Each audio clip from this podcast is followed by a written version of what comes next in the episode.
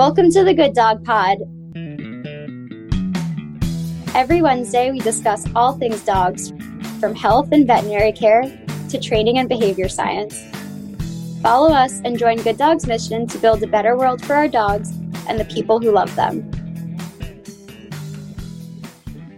Hi, everybody. This is Dr. Mikel Delgado, the Standards and Research Lead here at Good Dog. Today, I'm really excited to have a special guest, Dr. Greg Burns. Dr. Burns is a board certified theriogenologist, originally from Phoenix, Arizona. He received his veterinary degree from Colorado State University in 1996 and then entered small animal general practice in Phoenix. He returned to Colorado in 2000, where he worked as an associate veterinarian at the South Mesa Veterinary Hospital in Fort Collins, where he eventually served as their medical director for 18 years. While at South Mesa, he developed the small animal reproduction department, which included an international semen freezing and storage facility. Dr. Burns received his diplomate status in the American College of Theriogenologists in 2009, and he is currently assistant professor of small animal reproduction at Colorado State University. Dr. Burns, thanks for being here today at the Good Dog Pod. Hey, thanks for having me. So, I guess it would be great to start off just by hearing a little bit more about your background. And when you started in veterinary school, was theriogenology the direction you thought you were going to go in? And how did you kind of develop an interest in reproductive medicine? Right. So, when I was in veterinary school, I started out with strong interest in equine medicine. And so I started out my first couple years. Everybody in vet school these days and back then learns everything, all species. Sure. And I got interested in dogs early on. And so I changed my focus to canine medicine in veterinary school. And then, so the therio classes were really interesting to me in vet school. I didn't really see it as my focus for my career at that time, but they were really interesting to me, the science of reproduction, especially in dogs, because it was pretty limited back then. It still is now compared to other species, but it was pretty limited back then. So I thought that science was pretty interesting. So fast forward, graduate from veterinary school, apply for jobs, and I ended up in a practice that did about 50% reproduction. So that really kind of keyed me into, hey, this is really, really interesting. And I think the way I want to go with my career. Cool. So I guess one question too, like, did you have dogs growing up? Was that like, um... yeah, for sure. Yeah. Big dog family, horses as well. So that's how I got interested in the horse thing. Gotcha. Always had dogs around, always. Not many cats growing up. I have cats now.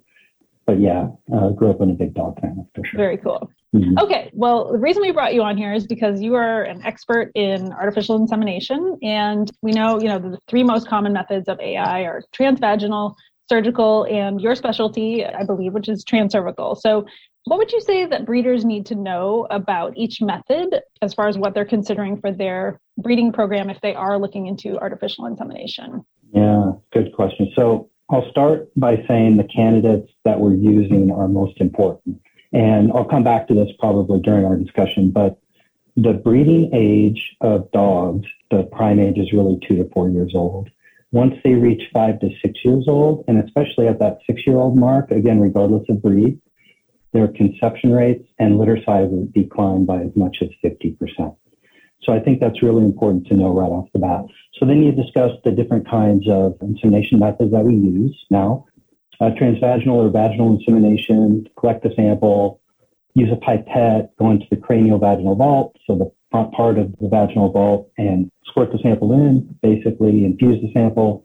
We used to elevate their rear end too for a certain amount of time. We don't really do that much anymore. Subsequent studies have come out and said that that's not really advantageous to litter size or conception rates, so we don't really do that much anymore. So that's that vaginal method or transvaginal method of insemination. And then surgical insemination, so fast forward to surgery. Transvaginal isn't too good for compromised samples. So a frozen thawed sample conception rates are very low using vaginal insemination. So we figured we need a more aggressive type of insemination method for those compromised or attenuated weakened samples. So surgery was an option for a long time prior to transcervical insemination. Surgery is general anesthesia, so there are some inherent risks with just general anesthesia. It's a abdominal incision similar to a spay incision. Elevate the uterus. There's different ways to infuse the sample you can put a catheter, like an IV catheter, in the lumen, or you can just use a needle. Historically, we've done those pretty frequently. Now, we don't honestly do those much anymore because of transcervical insemination. And so leading into transcervical insemination, historically, there's been two ways to do it. One way is blindly, where you palpate their cervix transabdominally and stabilize it and blindly put a specialized type of instrument in catheter and cannulate the cervical apse and infuse the sample.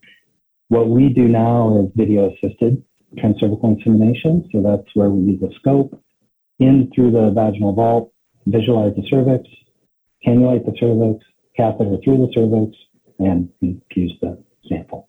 So those are the basic descriptions of each. Okay.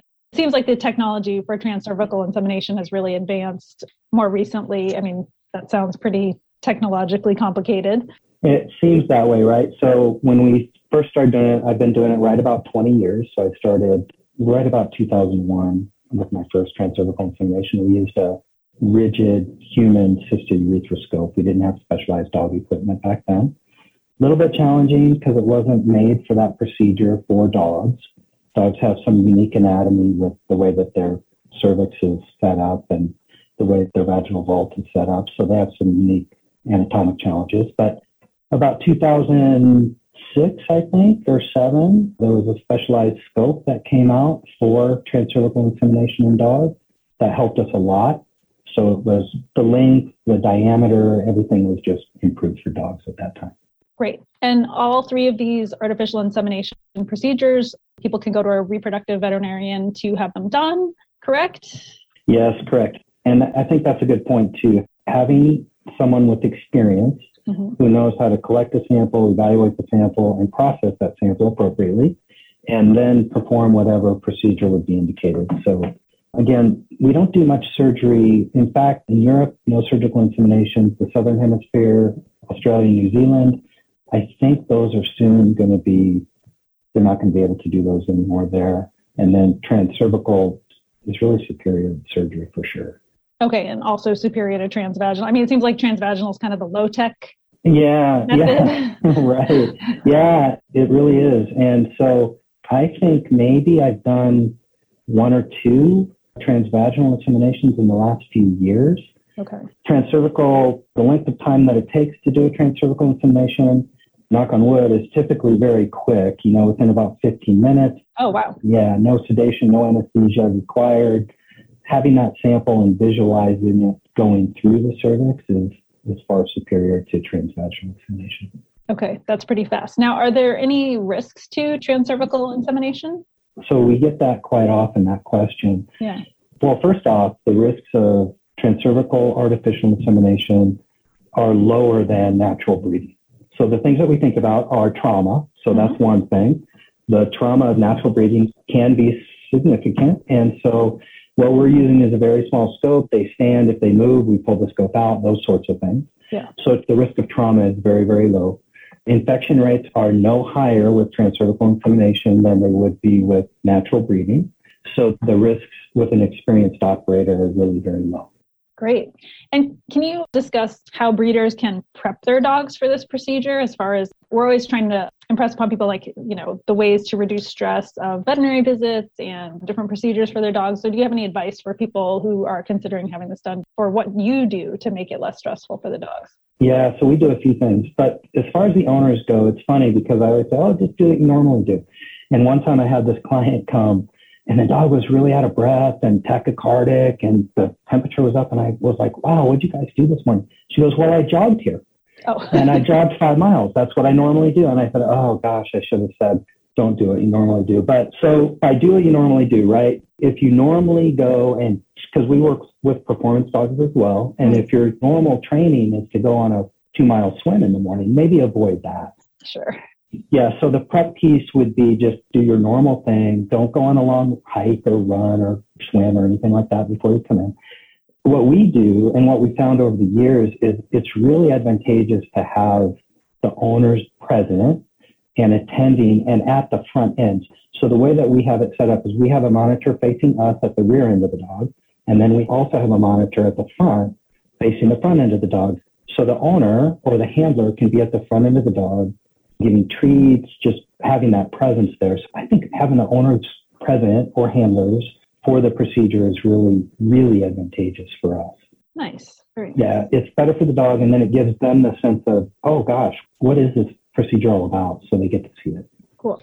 Now, I know you have transcervical insemination experience with other species besides dogs. I mean, I know you mentioned horses, but I read that you got to work with Amur tigers. So I'd love to hear how you got that opportunity. Yeah, right. So conservation. So they've done transcervical insemination in many other species through the years. Dogs were relatively new, I think late 80s, just started to be developed. Early 90s, the paper finally came out to describe the procedure. But before that, they were doing it in other species. So I had the opportunity to get trained for other species. And so I got on a team. Geographically, there were a few veterinarians from across the country. So I was kind of the Rocky Mountain region guy. Was contacted from a group from Omaha, and they were going to do a transcervical insemination on an Amur tiger at the Denver Zoo. And so I got to be part of that team and do that transcervical insemination there. And since then, I've done a few more for the team. Was the tiger anesthetized? Oh yeah, yeah, yeah, yeah, yeah. It's quiet, and so the exotic species thing. Even so, I have some experience with black-footed ferrets with some other endangered species, but yeah, yeah, just getting them under uh, general anesthesia is a big deal. Yeah, cool. I also read about some of your work with XY Incorporated on using sex sorted sperm to inseminate dogs. So I was really curious about this procedure. Is this like something that, you know, is being used currently or is this the wave of the future? Are people going to be able to like predetermine the sex of their puppies? So that work was done in the mid 2000s. Late 90s, they started sex sorting sperm cells for different species finally they figured out how to do it just right in dogs. We presented a paper, I think it was 06 or 07 at the International Embryo Transfer Society where we actually got a pregnancy using uh, sex sorted sperm cells. And it's probably not going to be commercially available. It's pretty labor intensive. So we only get about 12 to 15 million sperm cells per hour of sorting. So it sounds like a lot, right? But we need a hundred million or so for the insemination. Okay.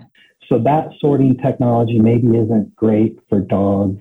It is currently commercially available for other species. So bulls and stallions are sorted, I think, quite frequently hmm. and with high success rates, but I don't think it's going to be.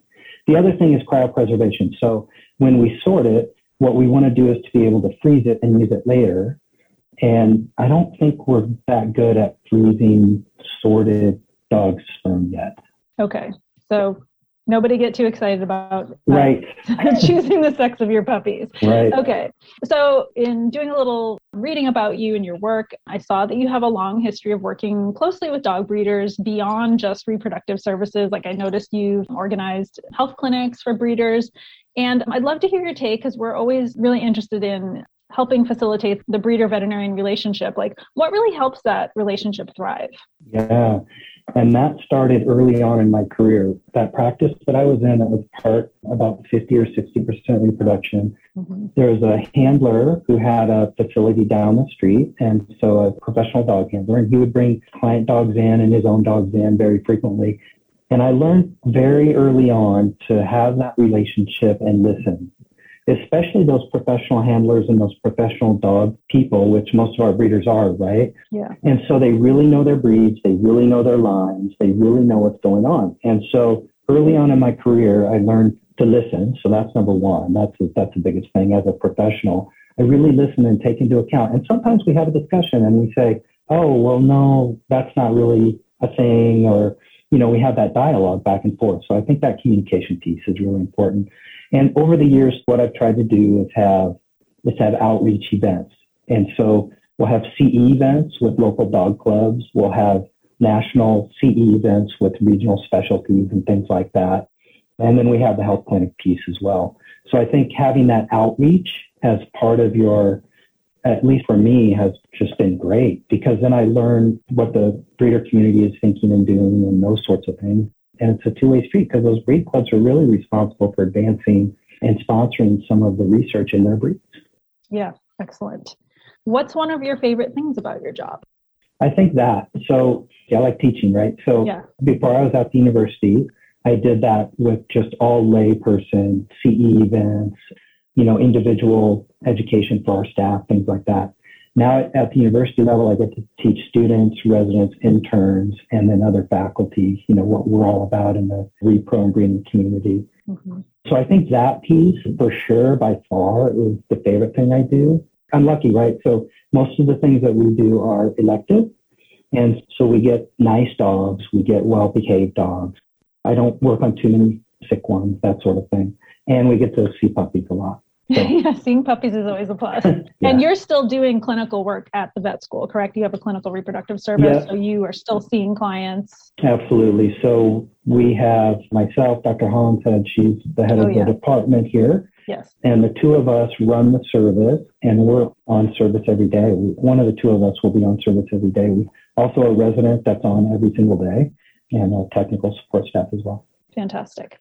So, what advice would you give members of our breeder community who might be struggling with getting their dogs pregnant?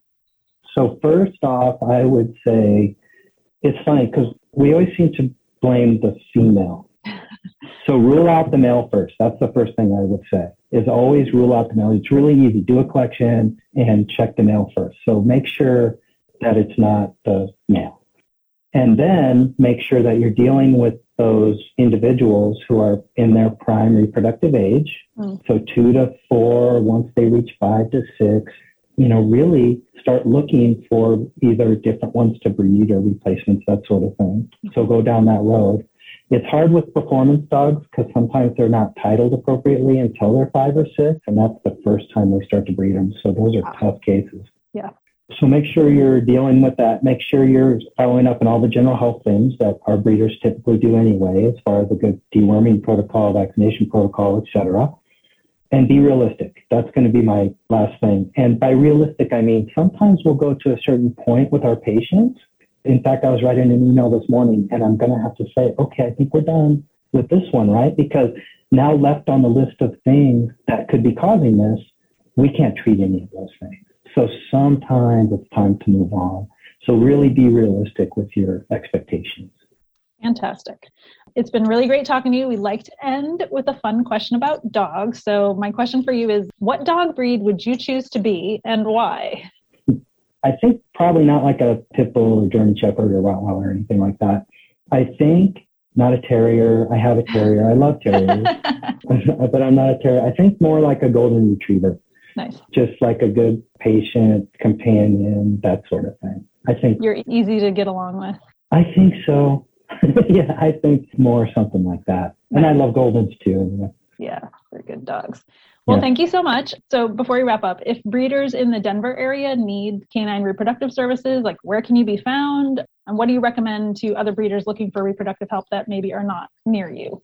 So you can go to the SFT, the Society for Theriogenology website, if you're for sure you're not on the front range of Colorado, and look for veterinarians who have a specific interest in reproduction. I think that's a good resource.